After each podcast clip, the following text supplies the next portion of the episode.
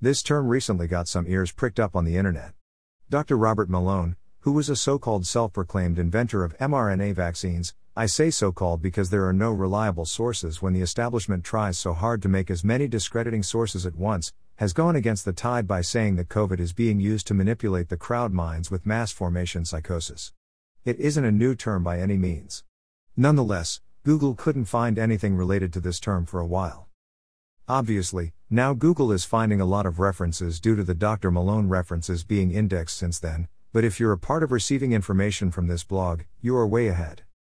That something called crowd psychology exists should be fairly clear to you, considering this blog is called Alone, all one for exactly that reason. The Bible is cryptic on this with, many run the race but only one wins the prize, but Jesus also said you'll only understand when you follow me. And with that meant following in his footsteps by fasting from the crowd and from selfishness.